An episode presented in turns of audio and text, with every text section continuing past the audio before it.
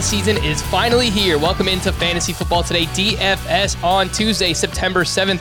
Frank Stampfl joined as always by Sia Nejad and Mike McClure here to deep dive the NFC home games on the main slate, plus a bonus with the Vikings at the Bengals. We'll also share our thoughts on Thursday night showdown between the Cowboys and the Bucs. Usually on these Tuesday podcasts, we'll be recapping the week before, telling you what we did right, what we did wrong, trying to learn from those mistakes or things that we did right, I guess. Uh, but there's not really much to recap right now, so we're just going to dive right into the games, and we'll do NFC home games as I mentioned today, and then on Thursday we'll do AFC home games and take a closer look at Sunday night football and Monday night football for the showdown slates there. Sia, week one is often described as very unique. What makes it so unique?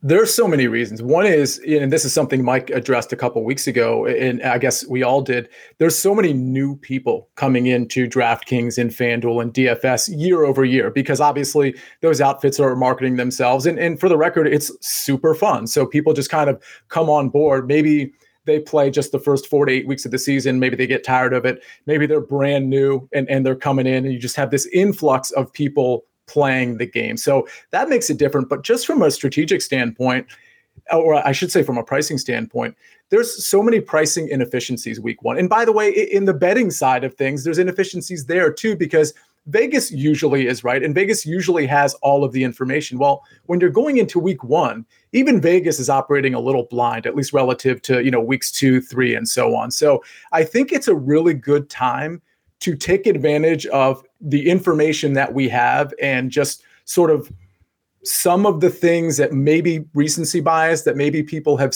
have seen or they're just kind of hanging their hat on over the last few weeks where you know we can kind of diagnose things from a different perspective and say, well, those things aren't really uh, what we're going to see week one. And let's take advantage of that recency bias that other people are going to play and play really the guys that we think are really the true studs or, or the people that are mispriced and so on. Mike McClure is here as well. And a couple of weeks back, it might have even been last week, you mentioned that you're going to play more cash games early on in the season. For those that are just joining us, welcome. Uh, if you're coming over from like the fantasy football today side or anywhere else, we're happy to have you. But remind everyone why you might play more cash games early in the season and then taper off as it goes as it goes on. Yeah, I mean, I think Sia kind of started to mention it there. It's really because there's a lot of new people that are going to be playing. The sites are advertising. You look at the prize pools, they're as big as they're going to be all season, maybe outside of the showdown slate for the Super Bowl. But on a weekly basis, this is as big as it gets. This is the most new players that we're going to have out there. They've spent months advertising on TV and radio everywhere across the country there are the most number of eyeballs on this, the most experienced players. The, again, the contests are the biggest. Um, so that's why you're going to play that until those funds kind of start to run out, and that'll trickle off about the fourth to fifth, sixth week of the season a little bit, and then you'll see another big drop off around week seven or eight. Uh, but yeah, you want to get in there and play them as early as you possibly can. There's obvious mispriced players that some new players may not know about yet. Uh, it's the best time of the year to play cash games for sure. Yeah, and if you're new to NFL DFS, you can go back and listen to all of our strategy discussions that we did on demand. You can watch those on demand as well. We talked about cash games, GPPs, the difference between both, a bunch of DFS terminology. Uh, so, again, if you're new and you want to learn how to play, you go back and listen to that on demand. Let's jump right into the games, and we'll start off with the Eagles at the Falcons. The Eagles are currently, I don't think this is correct. Do I already have a blunder? First game ever here on Fantasy Football Today DFS. And yes, I do. Uh, I wrote that the, the Eagles are favored. They are not. The Falcons are favored by three points in this game with a 48 total. Again, the game is at in Atlanta and injuries that we're monitoring. Again, we're doing this on Tuesday, so we're kind of flying blind a little bit here with practice reports. So if anything changes throughout the course of the week, we'll tell you, like, yeah, there's a chance this can change. But keep in mind, the Eagles have a bunch of stuff going on with their front seven right now monitor injuries to Fletcher Cox, Javon Hargrave, and Genard Avery. And uh, let's just start off up at the top because I talked about Jalen Hurts in the preseason and someone that I really like this upcoming year. And it's because he's going to run. He's going to run quite a bit. And I think that this is a pretty good matchup here against the Atlanta Falcons. He's 6,400 on DraftKings, and he is the eighth highest price quarterback. Sia, what do you think about Jalen Hurts in this spot? Any cash game consideration to him? And don't get weird, but what would a naked Jalen Hurts look like in DFS, not in real life? Because we can play him without weapons because he's a rushin' quarterback. You can, and, and that's something I, I might advise. That's something I did successfully sort of early in the season, particularly with Josh Allen last year. Um, I would advise that maybe in, in some smaller tournaments, uh, if you're going to do that. I, I, think in like the bigger, like Milly Maker style tournaments, you're, you're probably going to need to do the, the you know the the stacks and bringing it back and correlating your lineup. But you could do that absolutely, especially with the Eagles. You, you don't really know where the targets are going. I think DeVonta Smith, the prevailing wisdom w- would say that, but you got Zach Ertz and Dallas Goedert, Jalen Reagor, Quez Watkins, as we know, kind of shined over the preseason. So I, I like Jalen Hurts. I honestly think I'll play him only in cash. I don't think I'm going to play him in GPP, especially if we learn that his ownership is going to be relatively high, which I think it probably will be because people are going to want to take an inex- a relatively inexpensive um, running quarterback because that's usually what people are looking for. And against Atlanta's defense, um, it certainly makes sense. Yeah, Jalen Hurts last four games last year 69 rushing yards or a rushing touchdown in each of those games. Mentioned 6400 on draftkings the eighth highest priced quarterback. On fanduel he's 7600 he's tied for the seventh highest priced quarterback. Mike what do you think about jalen hurts in this spot? Any consideration for him in cash games? And do you think that this will be a popular game to stack here? It is inside of a dome obviously in atlanta. Uh, and if you are trying to stack this game what might some of those variations look like for you so I don't think it'll be a particularly popular stack here in week one. I think that you're right. I think Hurts will take some ownership, and the other obvious player on the other side is going to be Kyle Pitts. I think that's you know if this game gets stacked a lot, it's going to be because of Pitts on the other side. Uh, be able to bring it back. It's an obvious bring back that makes a lot of sense. I will mention that I probably at this moment I'm not planning to have much Jalen Hurts at all. If I do, it be because I'm playing hundred lineups and looking for exposure to a lot of players. But as of right now, I think he's someone that's going to get left off because for me, the Atlanta Falcons defense actually pops as one I would be playing on DraftKings uh, just because of the salary and where it is there, the elevated ownership level on someone like Hurts, I can gain a lot of leverage on the field that way if I'm correct with it. Uh, so that's something that's standing out so far early, early, early here still for me. But I do not think that I'm going to have a lot of Jalen Hurts at this point. Yeah, and, and let me, Frank, let me add to that. Um, you know, Atlanta's defense definitely has some holes in it, but to Mike's point, they were actually pretty good against the run last year. So that's that's something to consider. This isn't necessarily like a layup team that Jalen and Miles Sanders are going to be able to run all over. Yeah, and the Falcons are min price on DraftKings in week one. They are $2,000. And we mentioned on a lot of those strategy podcasts that we did that more often than not, we're going to look to uh, pay down at defense. And uh, yeah, Jalen Hurts could definitely be prone to turnovers here early on in the season. Are you guys looking at any of the pass catchers? I know we talked a lot about Jalen Hurts. Calvin Ridley, 7,900 on DraftKings. He's the third highest wide receiver. Great matchup here against the Eagles secondary, which Darius Slay was, I mean, he's really just a shell of his former self. He's not the, the player that he used to be. Uh, but Ridley is here. Russell Gage steps up. You mentioned Kyle Pitts, Mike. I know that he's going to be very popular. On the other side for the Eagles, DeVonta Smith, Heisman Trophy winner. All the rookies in week one are very low price. He's only 4,500. Then there's Jalen Reagor at 37. Quez Watkins, potentially a dart throw. He's the minimum price at 3K. Uh, and then you have the tight ends on Philly's side, 4,800 and Zach Ertz. See anything here on the pass catchers in this game? Yeah, you said it. I mean, Calvin Ridley. Look at everything from last year, from his target share to red zone target share to average depth of, of reception. I mean, he really grades out so well in so many metrics that we always look for. And he goes against Darius Slay. So this is a team. I mean, Arthur Smith, let's see what he does with the offense. But I expect Calvin Ridley to get plenty of targets in this game, whether or not, you know, whether or not it's a high scoring game or not. Um, it's a 48 point total. I expect it to come maybe a touch under that personally, but I think Calvin Ridley is a really interesting one-off play. Like if you're not going to stack this game, if it's not a secondary stack where, where you're taking, you know, at least one share from each, I think Calvin Ridley is a piece to just kind of pull out of this game. Uh, again, it, it always sort of depends a little bit on ownership uh, and you know, another guy I'll mention here on the Eagles side, and I know I just said Atlanta's defense is is pretty solid against the run, or at least they were last year.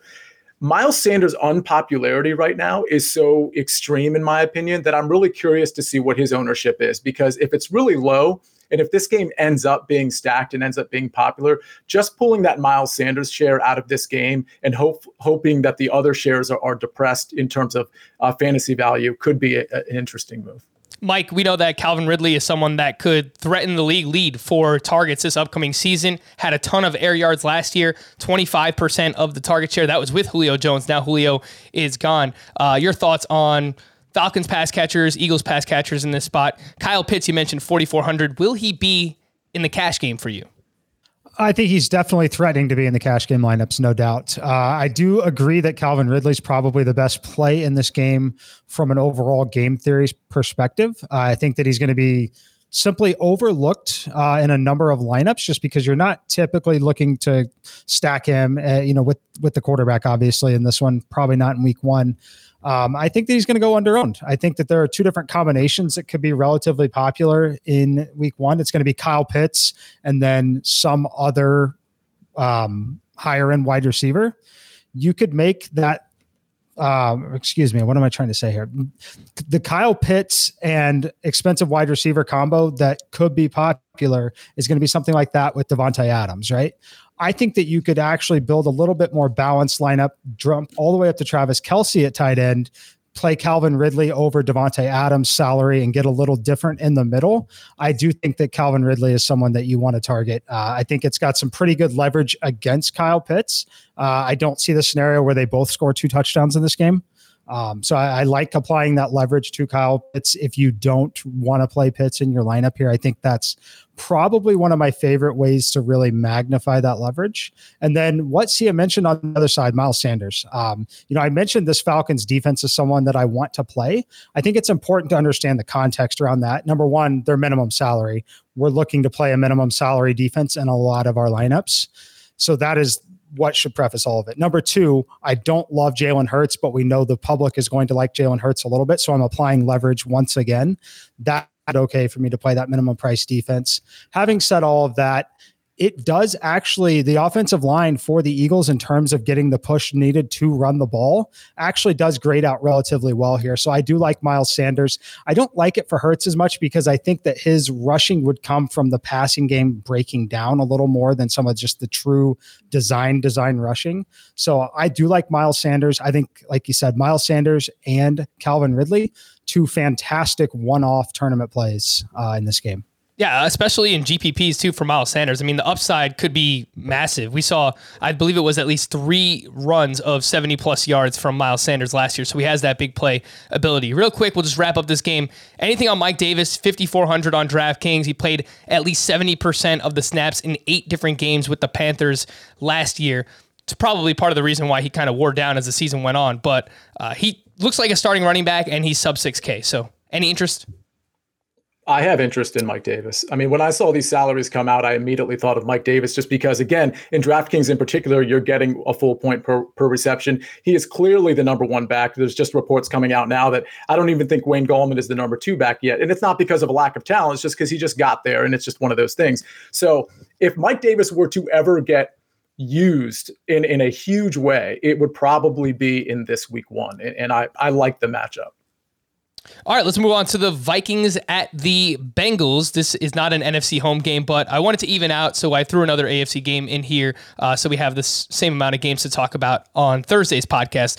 The Vikings are currently three point favorites again in Cincinnati, 48 point total in this one. Some injuries to monitor. Justin Jefferson dealt with an AC joint sprain all of preseason. Adam Thielen dealt with a thigh bruise, but it seems like both should be good to go, at least everything that I've read and seen to this point. On the Bengals side of things, starting cornerback Trae Waynes has already been ruled out. So, we could see some we could see a massive game one here from Justin Jefferson. I, I don't I don't think that's crazy. But uh, let's start off with the running backs handling Dalvin Cook. He's 9,100 on DraftKings, 9,400 on FanDuel. He is the second highest running back, second highest price running back on both sides this week.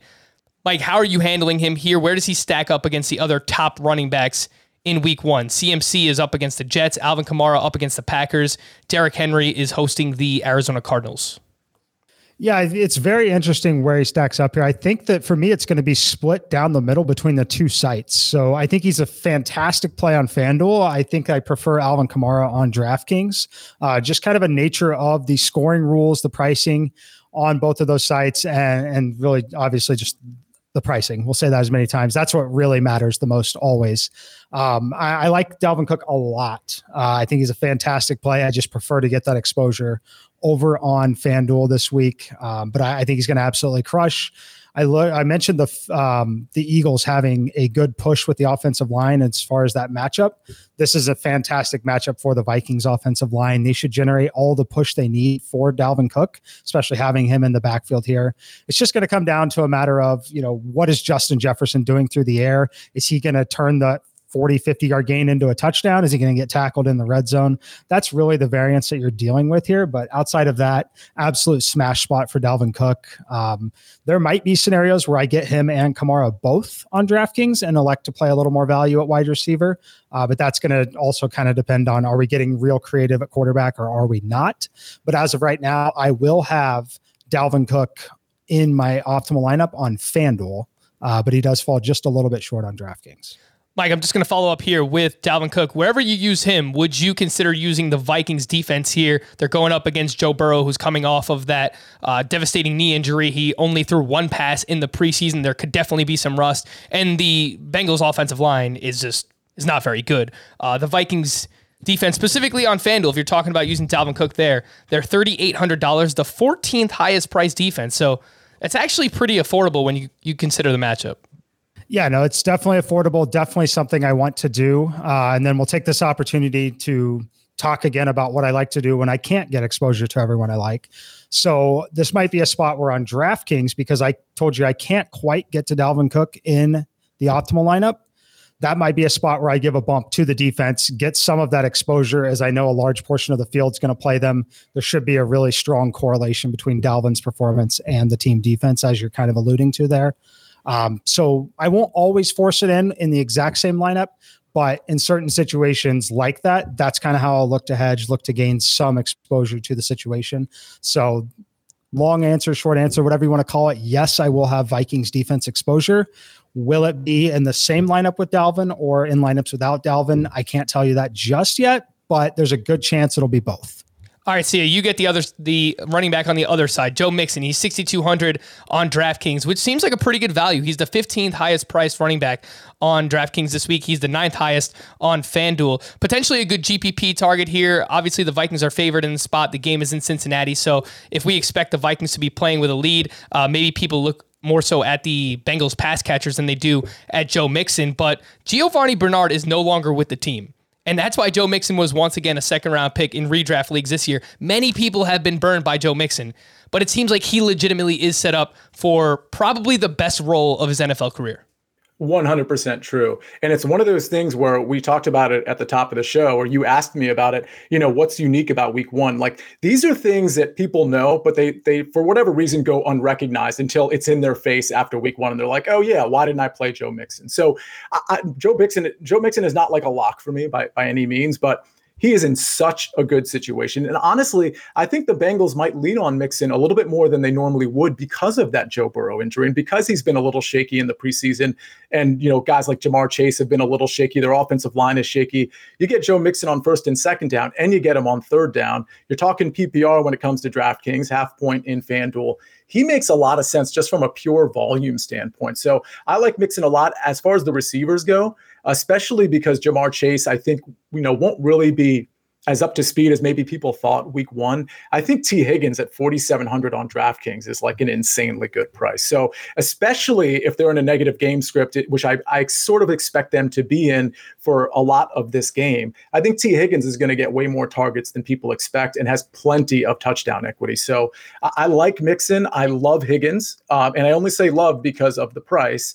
And I'll say this not only I agree with Mike, not only do I like Dalvin and Justin Jefferson, but when we consider the injuries, which you mentioned uh, in the secondary, in the already bad secondary for the Cincinnati Bengals, Adam Thielen is definitely in play. A lot of people will overlook him because he's 7,000 and people just don't want to pay 7,000 for Adam Thielen.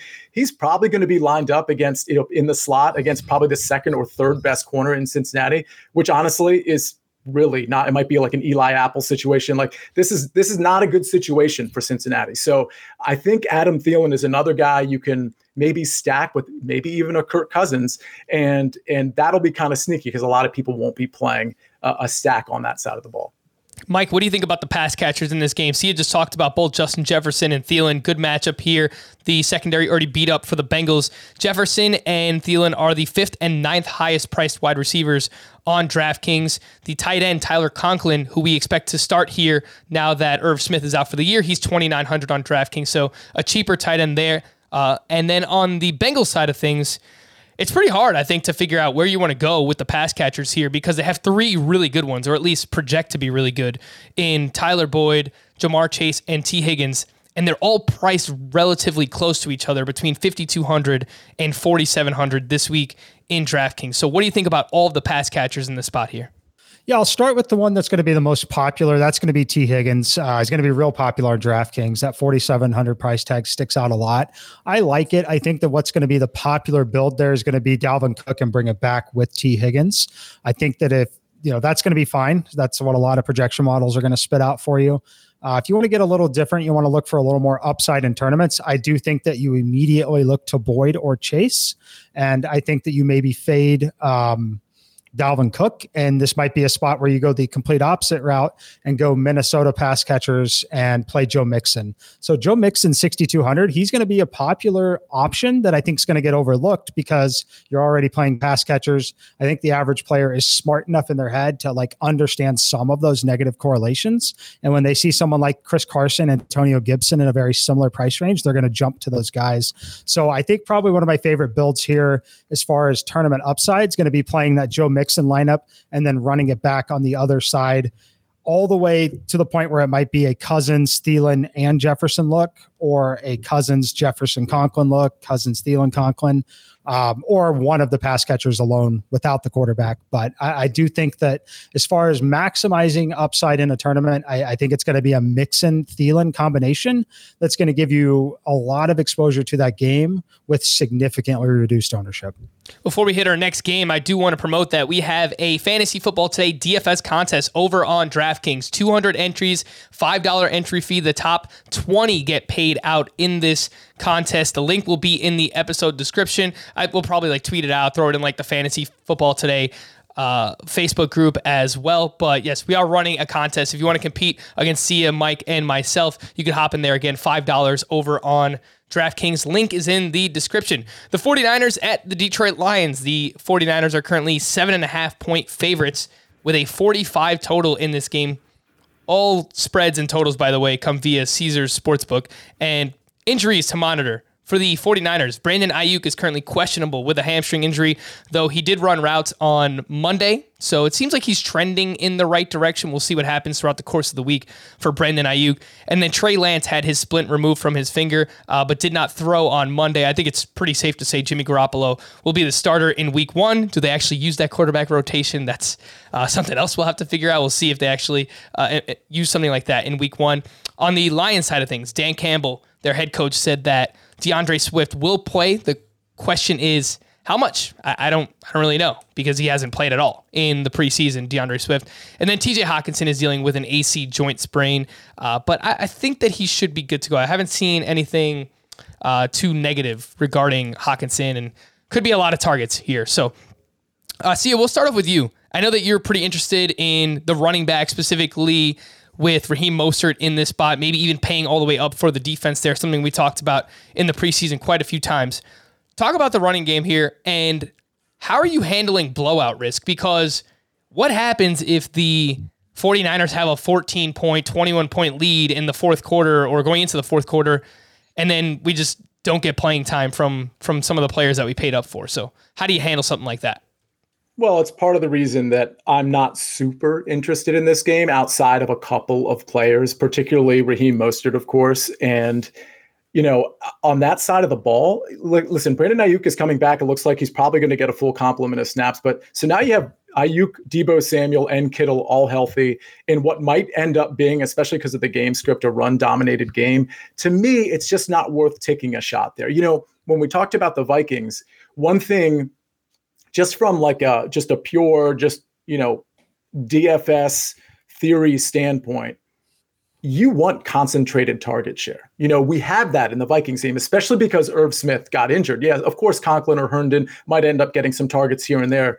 But really, I mean, you're looking at Dalvin Cook, Justin Jefferson, and Adam Thielen. Here, it's really hard to figure out, you know, in, in terms of the pass catchers, who's getting the ball and frankly, how much of the ball they're getting in this particular game with this game script. So on the Niners side of the ball, it really is just Raheem Mostert.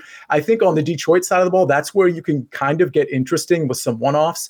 Tyrell Williams is interesting, especially when you consider the game script and his ties to the offensive coordinator, the new one, Anthony Lynn. Obviously, they played together a couple years when Tyrell was at um, San Diego. It was San Diego back then, I believe. But the, the point is, I like him. You know, I, I think Hockenson is is very reasonably priced. D'Andre Swift could be the type of guy that can win a tournament for you because not really eh, nobody's really going to be on him because A, he's priced a certain way. B, there's a ton of Jamaal Williams talk, and C, he's coming back from an injury. So he might be like a one off guy. I might just kind of throw in there, but uh, not much interest here behind, uh, besides Raheem Mostert, the Niners defense, and maybe a one off in like a Ty- Tyrell Williams or Hockenson. Mike, how are you projecting the 49ers running back usage in this game? Because uh, I was reading an article over on The Athletic, and they had this to say Trey Sermon is in line to be Shanahan's early down tenderizer, while Raheem Mostert remains a lethal speed threat. Mostert is $4,800 on DraftKings, the 19th highest priced running back, while Trey Sermon is only 4,500. And it is a great matchup. I mean, I don't want to look too much at stats from last year because there's so many things that change year over year, but the Lions got absolutely destroyed last season on the ground. I mean, they gave up 29 total t- touchdowns to running backs last season, which was the most in the NFL. So, how are you projecting this San Francisco backfield to look in week one? Yeah, I mean, I think it's definitely going to be Sermon to start. Mostert's going to get his carries. The thing that they're going to want to do with him is try to keep him healthy all year this year. Um, I do think he will have some looks in week one, though. I think he's obviously very explosive. When I look at the offensive defensive line metrics, it is by far the biggest edge of week one. Uh, huge edge for the San Francisco offensive offline here. It makes it quite troubling for me, though, because we know it is very clearly a committee. And then when you think about getting down into the red zone with this team, especially when you have a little bit of a quarterback battle going on. And then you've got a healthy lineup with Aiyuk, Samuel, and George Kittle, all guys that can really excel in that red zone. It's just way too much uncertainty for me to really want to invest in the situation. I think Sia kind of mentioned it. The only way I could really invest here is if I wanted to invest in the talent and the upside of Raheem Mostert. I think it's fine knowing that you're essentially overpaying for an RB2 uh, of of sorts. Uh, I think that no one's really going to play him. Obviously, you're going to play Carson, uh, Mixon, or um, Gibson over him, most likely in DFS this week. So there's no one that's really going to be on him. If you want to take a stance and hope that he breaks one or gets the goal line carry, I think that that is totally fine. Outside of that, like I, am not playing Jimmy Garoppolo and stacking him with Kittle. I'm not playing any of these guys in this week. Uh, I think it's a classic case where the, the, the edge is just too great on the offensive line. They're going to mix a number of these players in there. I wouldn't be at all surprised to see Samuel and Aiyuk take handoffs on end arounds and other sort of formations here. Uh, I think that they're they're going to win this game. They're going to have a lot of yards on the ground. I just can't pinpoint exactly where they're coming from. And it's not only the yards that I can't pinpoint. I, I think the the red zone is just an absolute wild card for this team, uh, especially in week one, especially when quarterback is in flux. Um, I'm going to pass on it. If someone wins a million dollars and keeps me out of the money because of it, we'll play again next week. But uh, I think the best move here is to watch the game, take some notes, and uh, focus on the other games on the schedule. Yeah, George Kittle, 6,300 this week in week one on DraftKings, which is the second highest priced tight end behind only Travis Kelce. He's also 1,400 more than TJ Hockenson and 1,900 more than Kyle Pitts. So George Kittle is a great player, but the price is pretty prohibitive in this spot against the Detroit Lions. Mike, are there any one offs here that you like on either side? I mean, dart throws. See, you mentioned Tyrell Williams. He's 4,400. The pass catchers on Detroit. Amon-Ra St. Brown, a rookie who there is some hype behind. He's the minimum at 3K.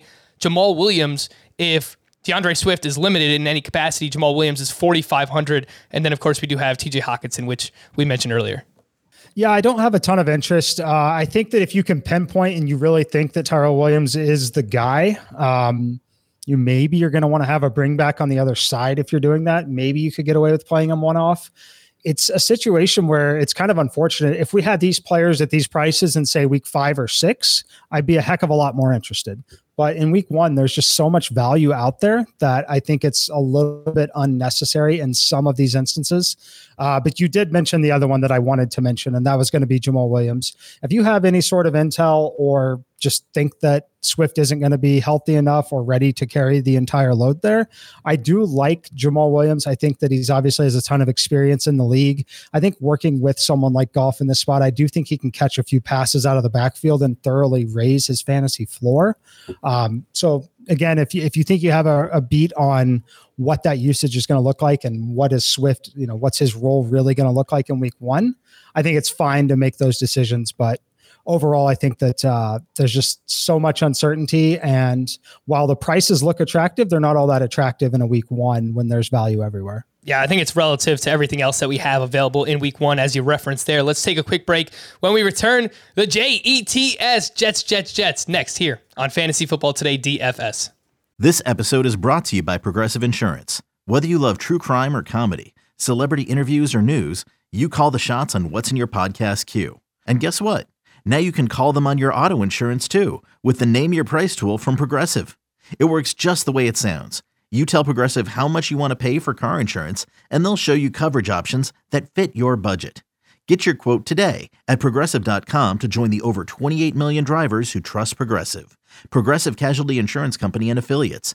Price and coverage match limited by state law. Robert Half research indicates 9 out of 10 hiring managers are having difficulty hiring. If you have open roles, chances are you're feeling this too.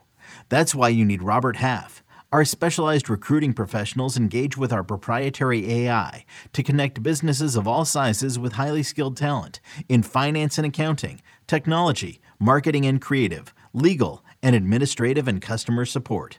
At Robert Half, we know talent. Visit RobertHalf.com today.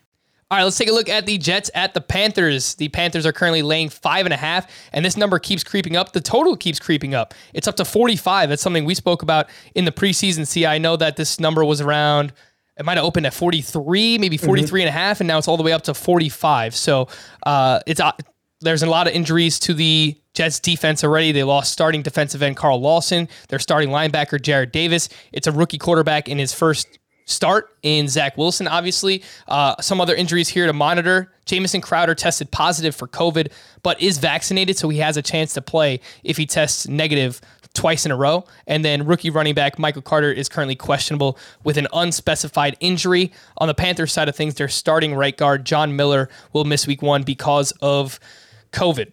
See ya. Do we pay up for Christian McCaffrey? He is back. He is 9,500 on DraftKings. He is 10,400 on FanDuel. Very clearly the highest priced running back on both sites, and rightfully so. I mean, he's amazing. He averaged over 30 DraftKings points per game last year, which is by far the most among running backs in the NFL. So are you paying up here? How does he stack up against Dalvin Cook, who we mentioned, Alvin Kamara, and Derrick Henry? I'll definitely have some shares of Christian McCaffrey. I probably like him as much as I like Dalvin Cook, which means it's better than the other two you mentioned. I like him a little bit better than Kamara and Derrick Henry, but I mean, we're kind of splitting hairs with Kamara here. It's just I think Kamara is maybe a touch more of an unknown with Jameis Winston as the starting quarterback and, and not being in a dome, being in Jacksonville. So uh, with that said, I think I will be playing up for Christian McCaffrey. Not, not you know, it's not like I'm going to have a ton of shares, but he makes sense in week one because you can capitalize on so many quote inefficiencies or, or just low prices elsewhere. So this game, so minus five and a half, this has creeped up, you know, pat ourselves on the back. This opened at 43, and we talked about how this was kind of a sneaky DFS game. It's already up to 45. Let's see if it goes any higher. Probably not. But now, you know, like you said, the line is ballooned to five and a half. I think this could be a game where, like, initially I liked the pass catchers, particularly Robbie Anderson, maybe some DJ Moore. But now I'm kind of thinking, because of how this game might go, this might be a really good game to grab one share and have it be the most expensive one Christian McCaffrey. Because if this game sort of starts to slip out of hand, it's not like Sam Darnold just going to sling it because of the revenge narrative. If they have the lead, they're just going to give it to the best guy on the field and just keep giving it to the best guy on the field until the fourth quarter is over. And so I, I like Christian McCaffrey. I think I might just have to avoid the um, receivers altogether. If I was going to take a shot, it would it would be a contrarian shot with Robbie Anderson. And on the other side, I mean, Tevin's going to get the start. I'm not super interested in that, but Corey Davis, I am interested in, especially because Elijah Moore hasn't really made it on the field much. Jamison Crowder looks like he's going to play, but hasn't really been on the field much either. So I think Corey Davis at 4,900 on DraftKings makes plenty of sense. Uh, Mike, are you interested in any of the pass ca- uh, Panthers pass catchers here, and how do you decide which one to use? DJ Moore is at 6,100, Robbie Anderson 5,700. Uh, obviously, the revenge narrative there against the New York Jets, and Terrace Marshall, who's a rookie who showed out in the preseason. He is the stone minimum at three thousand dollars on DraftKings, and he is projected to play in the slot, a big slot receiver. Sam Darnold, I can tell you, as a Jets fan, he loves throwing to slot receivers. So uh, I don't know if Terrace Marshall is going to see a full workload uh, in terms of snaps in week one, but uh, looks like he's projected to play the slot there. So what do you think about this Panthers pass catching group? Yeah, no, I'm glad you mentioned it. Terrace Marshall's the guy that I have the most interest in, honestly, um, just because of the price point and the game script, the way I think it's going to shake out here. Obviously, have a ton of interest in Christian McCaffrey. Prefer to do it on DraftKings. Take advantage of that full point PPR. Not to mention the hundred yard bonuses that come in the form of three points, half a touchdown uh, when you get 100 yards rushing or receiving. I think he's absolutely live to have 100 yards rushing and receiving in this game. Um, so I love Christian McCaffrey. Kind of mentioned it earlier. I didn't mention playing Dalvin Cook on DraftKings. Christian McCaffrey, Alvin Kamara, those two guys. That's the reason why I can't play Dalvin Cook so far on DraftKings. Uh, but I, I do like uh, Marshall here. I think that you can pair him with McCaffrey if you want to. I think you could play him on his own if you just want some little exposure to the game. Uh, the price point's simply too low. If he's really going to man the slot in this offense, 3,000 bare minimum, way too low. Should be 43, 4,400, even with the unknown so far. Uh, so you're just getting a nice break. Obviously, not someone who's really projected to emerge with that role and have a clear cut role when pricing came out. Um, so I think that's one you can take advantage of there, especially if you think this game stays competitive in any way, shape, or form. Um, I don't think that it requires a bring back on either side with either player. Like I, I, can see lineups where you play McCaffrey and Marshall without anyone on the Jets. Uh, just again, McCaffrey is McCaffrey, and then that three thousand dollars salary relief offers so much relief. Um, so I wouldn't get too cute with that. Is my main takeaway there. Just because you see having two players from one team there, you don't always have to have a bring back. Uh, I think it's important to understand the context of the position that you're grabbing that player at, and then overall, what kind of salary are you allocating to that? Um, and in this case, minimum salary on a PPR site doesn't require a bring back. All right, so you're not necessarily interested in a bring back if you use the Panthers here, but do you like any of the Jets at all here, Mike? I'm Corey Davis is 4,900. He saw 10 targets from Zach Wilson on just 13 routes throughout the preseason. If Jamison Crowder is out, Elijah Moore, there is a lot of hype around him, second round wide receiver in the NFL draft, and he is the minimum at 3K, though we did not see him in the preseason at all the Jets running back situation, it's kind of like a jumbled mess. Tevin Coleman, 4,900. Ty Johnson. They like Ty Johnson. He's 4,400. He's going to catch some passes, but I just don't know between game flow and the fact that it's a committee on a bad team. I'm, I'm, not really interested in that. But uh, what about the pass catchers for the Jets? I don't have a ton of interest. If you want to play Corey Davis, he's obviously super talented. Um, has emerged as one of the favorite targets. I think that that's fine. If I was going to do that, I would for sure have Christian McCaffrey or one of the pass catchers on the other side. I don't think I'd be willing to play Corey Davis as a standalone or any of the Jets as a standalone. Uh, if you play one of those guys and they score enough fantasy points to pay off that investment for you, there's a very high probability that the Panthers are going to be scoring some points as well. Uh, so I, I, would definitely look to bring it back there. But the issue with Corey Davis for me is we've gone through and we've listed so many wide receivers that are at that same price point or cheaper. Uh, you know, just quickly glancing, we haven't talked about Michael Pittman. Um, even Nelson Agholor for the Patriots is down in there. T. Higgins, Jerry Jeudy, Chase, like all these guys are in this range, um, all in situations that I think that are easier to stack both sides of the game. I like the the outlooks just a little bit more than I like the Jets there. So for me, it's probably going to be Panthers or bust. Um, outside of maybe if I'm playing a lot of lineups in a tournament, I, I could have some Corey Davis lineups with Christian McCaffrey. All right, see, I've just got to ask: any interest in the Jets DST, their their defense here? Twenty four hundred on DraftKings. It's one of the cheapest priced defenses here. Sam Darnold. I mean, we're hoping that he's better without Adam Gase, but he was very turnover prone in his time uh, with the Jets. So what do you think about their de- their defense? Are they live here in the spot? I love low price defense, but not this one. I'd actually rather play. I believe the Texans are twenty one hundred. Believe it or not, I'd prefer. And I, I, like what Mike said about what was it the was it the Eagles or was it the Falcons that were two thousand? The Falcons. The Falcons. I, I like the Falcons um, at two thousand better than them, and I like the Houston Texans against uh, just a questionable Jacksonville team, specifically offensive line and rookie quarterback. That's a bad team in Houston, but they could generate some turnovers or some pressures. All right, let's move on to the Chargers, who are at the Washington football team. The Chargers currently laying one point on the road. The total is 44 and a half. Injuries to monitor here. The Chargers, three of their offensive linemen are currently offensive line starters are currently questionable for week one. That includes Brian Bulaga, Rashawn Slater, and Corey Linsley. And on the Washington side of the ball, Curtis Samuel is questionable with a groin injury.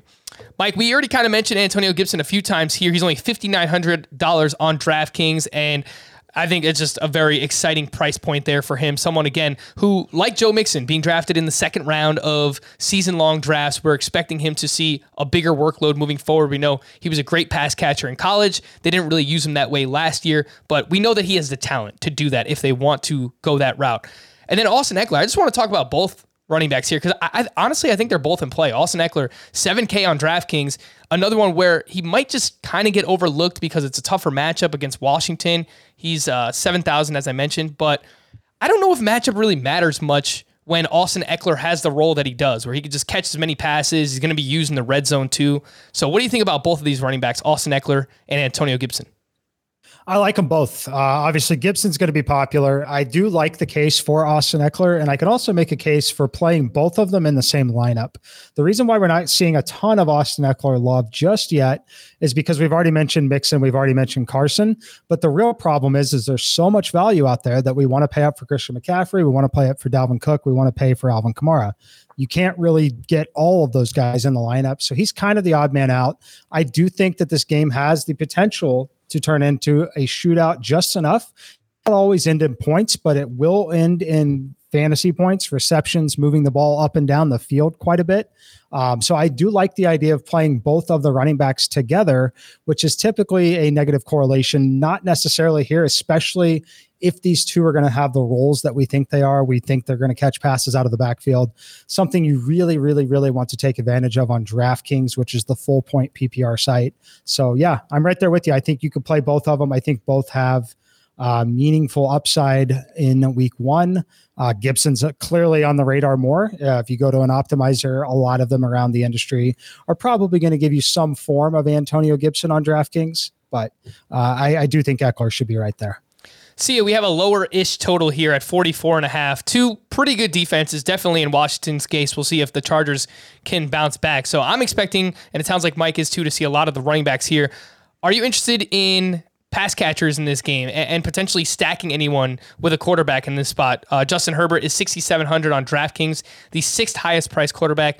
Ryan Fitzpatrick all the way down at 5,500. And there's a lot of talent on the field just overall in this game. Keenan Allen is 6,900. We know that he demanded a massive target share from Justin Herbert last season. And then Terry McLaurin, who is kind of similar and now he's playing with the best quarterback of his career, which is not saying much, but it, should give him some better looks and better opportunities. So he's 6,400 on DraftKings. He's $500 less than Keenan Allen.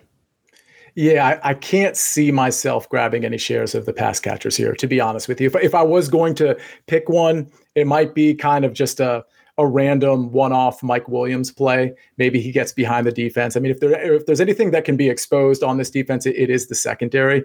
So maybe a guy like Jalen Guyton or, or Mike Williams, eh, you know, at a, a, a relatively cheap price can get behind this defense. But I don't love it. I mean, as you know, this this Washington defense is really good, allowing the third fewest points to quarterbacks last season. I expect them to be right there this season, if not better. So I don't see Herbert having a really productive game through the air. I think this is going to be a hard fought, close game. I, I do agree that maybe playing Antonio Gibson and or Austin Ekeler make a little bit more sense given the game script and the way these defenses are going to function. So yeah, I, I can't I can't even really make an argument. Like Curtis Samuel has a nice price, but we really don't know how how healthy he is either. So unless you're in the Milly Maker and you're just kind of doing a, a one-off play, contrarian play on a, a second or third receiver, it's just not for me. And I think Logan Thomas is an interesting player, but it's just the price point here, 4600. I can't really uh, I, I just can't really advocate for paying up not necessarily paying up, but paying that price tag for Logan Thomas. Someone I played a ton last year. I saw the routes run, the target share, the red zone usage, and it like I got burned by Logan Thomas so many times. Eventually well, he came through, but uh, yeah, but but you said it though. The the red zone usage is really high with Logan Thomas. Yep. So I mean, that's red zone target share is definitely important, particularly when it comes to tight ends. So he he does get a pretty significant target share and red zone target share. So you know, it's an it's a very interesting play on DraftKings at forty six hundred. Um, I'm I'm actually glad you brought him up. It's certainly not my favorite play, but um, it's not out of the realm of possibility that he's targeted more than a couple times in the end zone in this game. Yeah, and, look, if you're just trying to look for like a contrarian tight end play that no one's going to be on, I think you're going to get Logan Thomas at low ownership. 19% target share last year overall, 18 red zone targets for Washington. Both of those ranked in the top six among tight ends last season.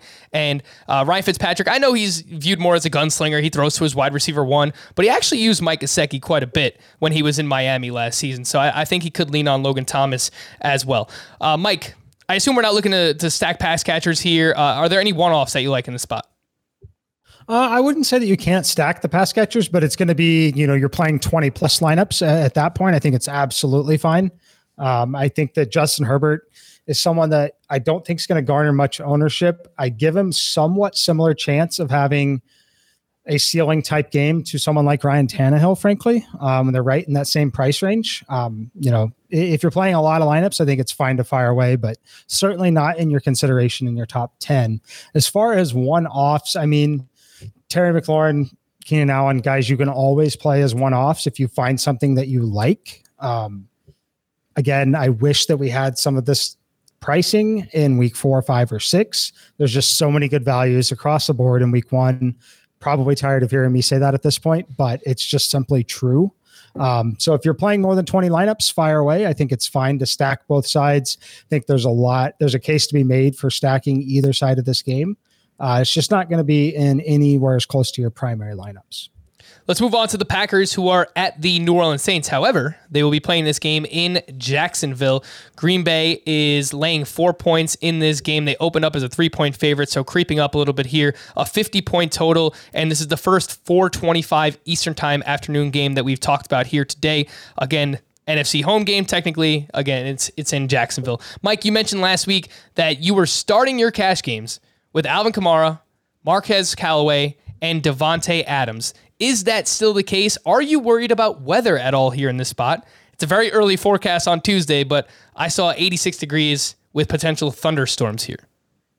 Not terribly worried about the weather. Um, you know, I'll dial it in a little bit later in the week, maybe give you a little update uh, on the Thursday show there. But as of right now, not worried about the weather. Still very high on those three players. Um, Callaway and Kamara really, that, that's the reason why. Um, it's so much opportunity for Alvin Kamara here.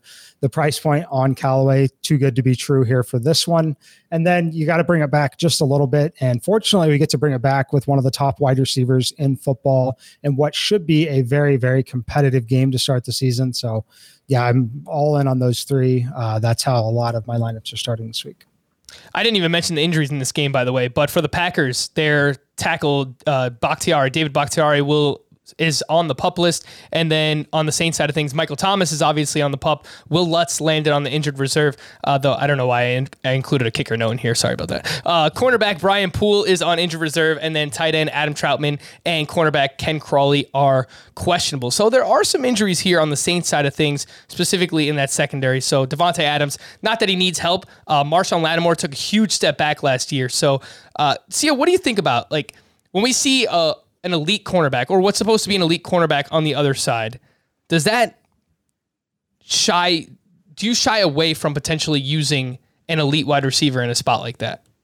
Yeah, a little bit. It definitely factors in, and uh, unfortunately, context needs to be applied there. And what I mean by that is like, what what are the other matchups maybe I can take advantage of that also feature elite receivers? I'm not going to not play a guy because of a matchup, but yeah, I mean, it's it's it certainly doesn't help. So it's just one of those things you have to factor it in. And if you find a better uh, or a similar elite receiver with a better matchup, then you know you might have to play them. I, I think uh, I think Lattimore was bad in the beginning of the season, but I do think he rebounded later in the season. So there's there is something to be said for that. He, nobody's going to shut down Davante Adams because of how he works with Aaron Rodgers specifically. Uh, he's just not really coverable in a lot of situations. So I love the Adams play, but I think I also like Aaron Jones too. So I just kind of wanted to point that out. If you did the Alvin Kamara Marquez Callaway stack um, that Mike suggested, I think you you could potentially bring it back with Aaron Jones too, which you you are kind of getting a discount. Again, DraftKings prices 6,800 versus 8,300. Just something to consider there. And I, I do want to point out, and by the way, Jamaal Williams, who we talked about earlier, he's not there. And I don't think, as much as AJ Dillon might – interrupt Jones near the goal line in the red zone. I don't think he will with the pass catching role that Jamaal Williams really had. So I think you're going to see Aaron Jones on the sort of the more of a pass catcher, more on third down than maybe you saw in the past. So that's something to consider. Um, I will say this Callaway's going to be really popular for very good reason. So while you know, Mike was talking in the context of cash games. I think in GPPs, he he's okay to play from a like a free square standpoint because I do think a lot of people will be on him. But there are a lot of decent pivots in that exact price range, and I'll give you one that we'll talk about on Thursday. Gabriel Davis in a high scoring matchup against the Pittsburgh Steelers. To me, he's really the number two receiver. I mean, you got Cole Beasley and Emmanuel Sanders there, but I think Gabriel Davis will end up emerging as the number two receiver behind Stefon Diggs. So I only point him out to just point out the fact that there are some guys that might have similar upside as Marquez Callaway, but won't be nearly as uh, owned. Uh, Mike, I, I, did just want to kind of circle back to that cornerback versus wide receiver discussion because Marquez Callaway, he, he's I think he's a great play here in the spot 3,400, but he's going up against Jaire Alexander uh, for the Green Bay Packers, who is one of the best cornerbacks in the league. So, any hesitation there when you see that matchup? No, I don't have any any personal hesitation just because of the price point and the overall opportunity. Um, you know, especially having Jameis in there, I think he obviously wants to throw the football. Um, I, I personally have it down as an average matchup, uh, not as a neutral or not as a negative matchup really in any way. So if something changes with my data or, you know, which will probably not happen until we have a few weeks of actual data from this season. Uh, but as of right now, I have it as a pretty neutral matchup overall. And that's basically looking at what he's going to see throughout the entire season and what he may have seen in the past in his career.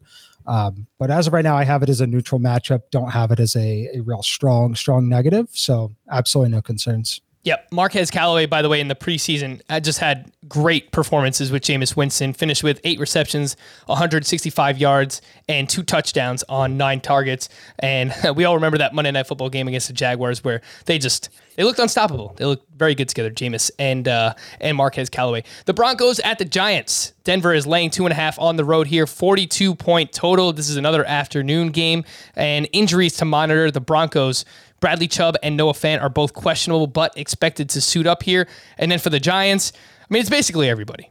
Kenny Golladay, Kadarius Toney, Darius Slayton, Evan Engram, Kyle Rudolph are all questionable, and we still don't really know what the situation is with Saquon Barkley's workload, though he has res- uh, returned to a full contact pra- practice with the Giants. But um, yeah, we're still waiting to see like how much he's going to play. I don't think we're really going to know heading into this one. So uh, I don't I don't know that we want to use any of the Giants here in this spot.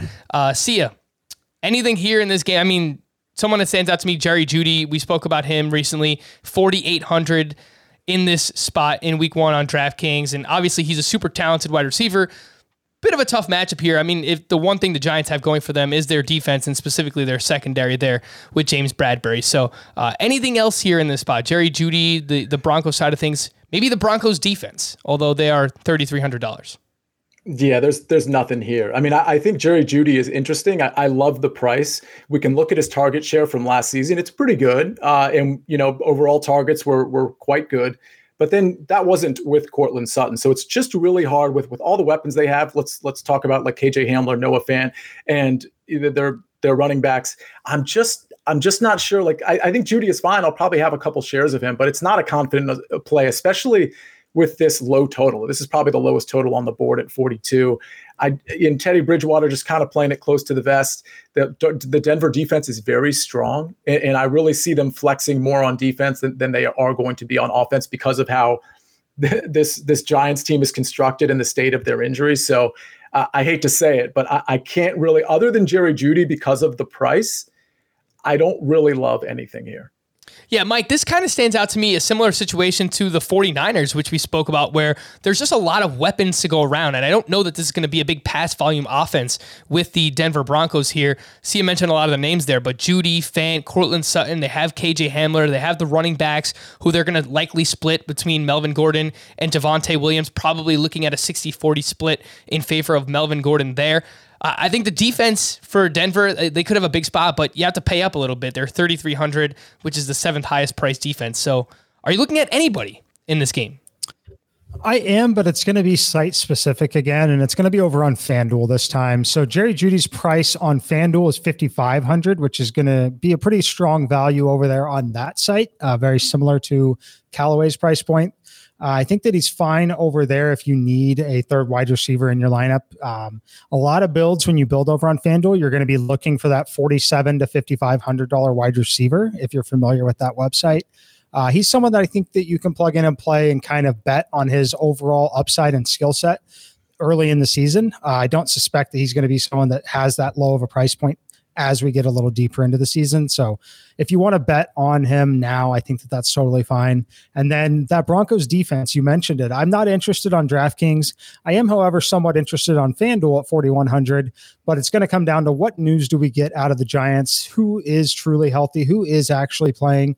We'll have a little bit better idea on Thursday, but that one there, as far as whether I use them or not, certainly going to be 90 minutes before kick on Sunday when we have that official inactives report as what the Giants run out there can really make or break my decision on what I want to do with the Denver Broncos. All right, let's wrap up here with Thursday Night Football, the showdown slate. Really fun game here between the Cowboys and the Tampa Bay Bucs. The Bucs are currently laying eight points there at home with a 52 point total that's actually opened up Tampa Bay minus six and a half, so creeping up. And there's a chance that it continues to move that way. Before we get to Thursday, injuries to note for the Cowboys. Their guard, Zack Martin, will be out of this game due to COVID. And for the Tampa Bay Buccaneers, I was about to say the Tampa Bay Rays. Got some baseball in the mind. Uh, safety Jordan Whitehead is questionable. Running back Giovani Bernard, who was dealing with an injury last week, he practiced in full on Monday, so it looks like he'll be good to go here. Mike, you're a showdown guy. What is the projected game flow that we're looking at? Some players who you want to be overweight, underweight on in this spot, and some captain strategy for you here in Week One showdown. Yeah, I mean, the game flow is pretty standard in this spot. You basically have a team that's a touchdown favorite. Um, we know a lot about this Buccaneers team. They're returning essentially, I believe, every starter on both sides of the ball. The big news for the Dallas Cowboys, obviously, the loss of the offensive lineman cannot really be overstated in this spot. Definitely going to hurt that running game. As far as players that I'm looking to be overweight on, still going to be Dak Prescott for me. Um, I think they're going to be obviously having to throw the ball quite a bit in this spot.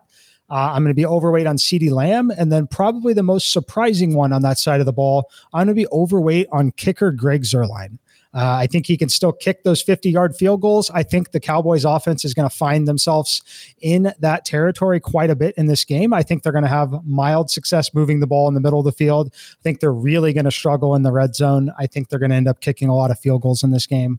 Um, kickers are not included on the full slate in DFS. Um, so similar to when I want to play cash games early in the year because a lot of people are brand new to it. A lot of people are brand new to the showdown site. Some of them are really not aware that you can even play the kickers in the showdown slate. However, a kicker kicking a, a three point field goal, a four point field goal over 40 yards, etc., that is a huge deal on a one game slate. Um, so I will be overweight on the kicker there, overweight on Dak to CeeDee Lamb. And then on the other side for the uh, Buccaneers, it's probably going to be Gio Bernard. Um, the price point there you know, when you look at Showdown Slate again, it's very different than a, a normal slate. Is you're going to be playing backups all the time, and price is what's going to matter more than anything. Gio Bernard's price point is such that he's going to find his way into a ton of lineups here. Those are the guys I'll be overweight on.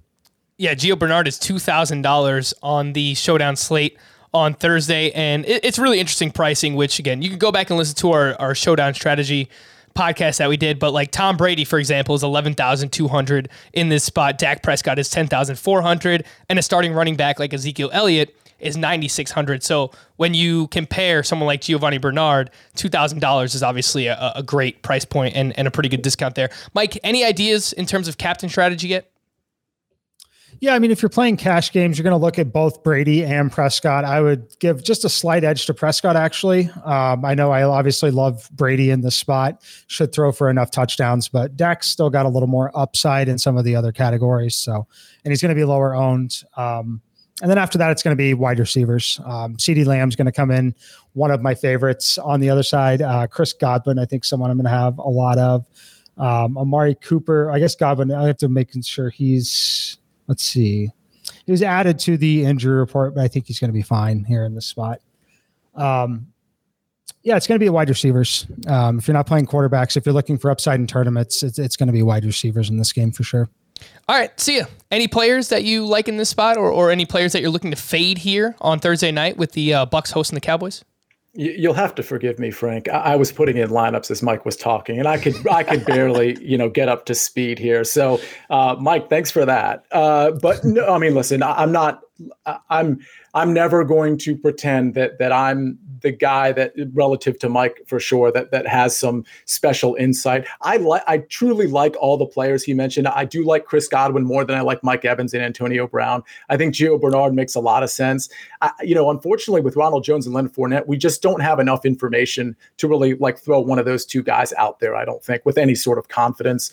Dak makes a lot of sense. And, and honestly, as far as Zeke is concerned, I still think he'll get a lot of volume. I think he's an interesting play, but given the game script, uh, you know, he still could catch some passes if they're if they're down late. But I see Dak kind of throwing it downfield, which is why I think, and of course we have the Zack Martin issue too, but which is why I think CeeDee Lamb makes a lot of sense there. All right, that'll do it.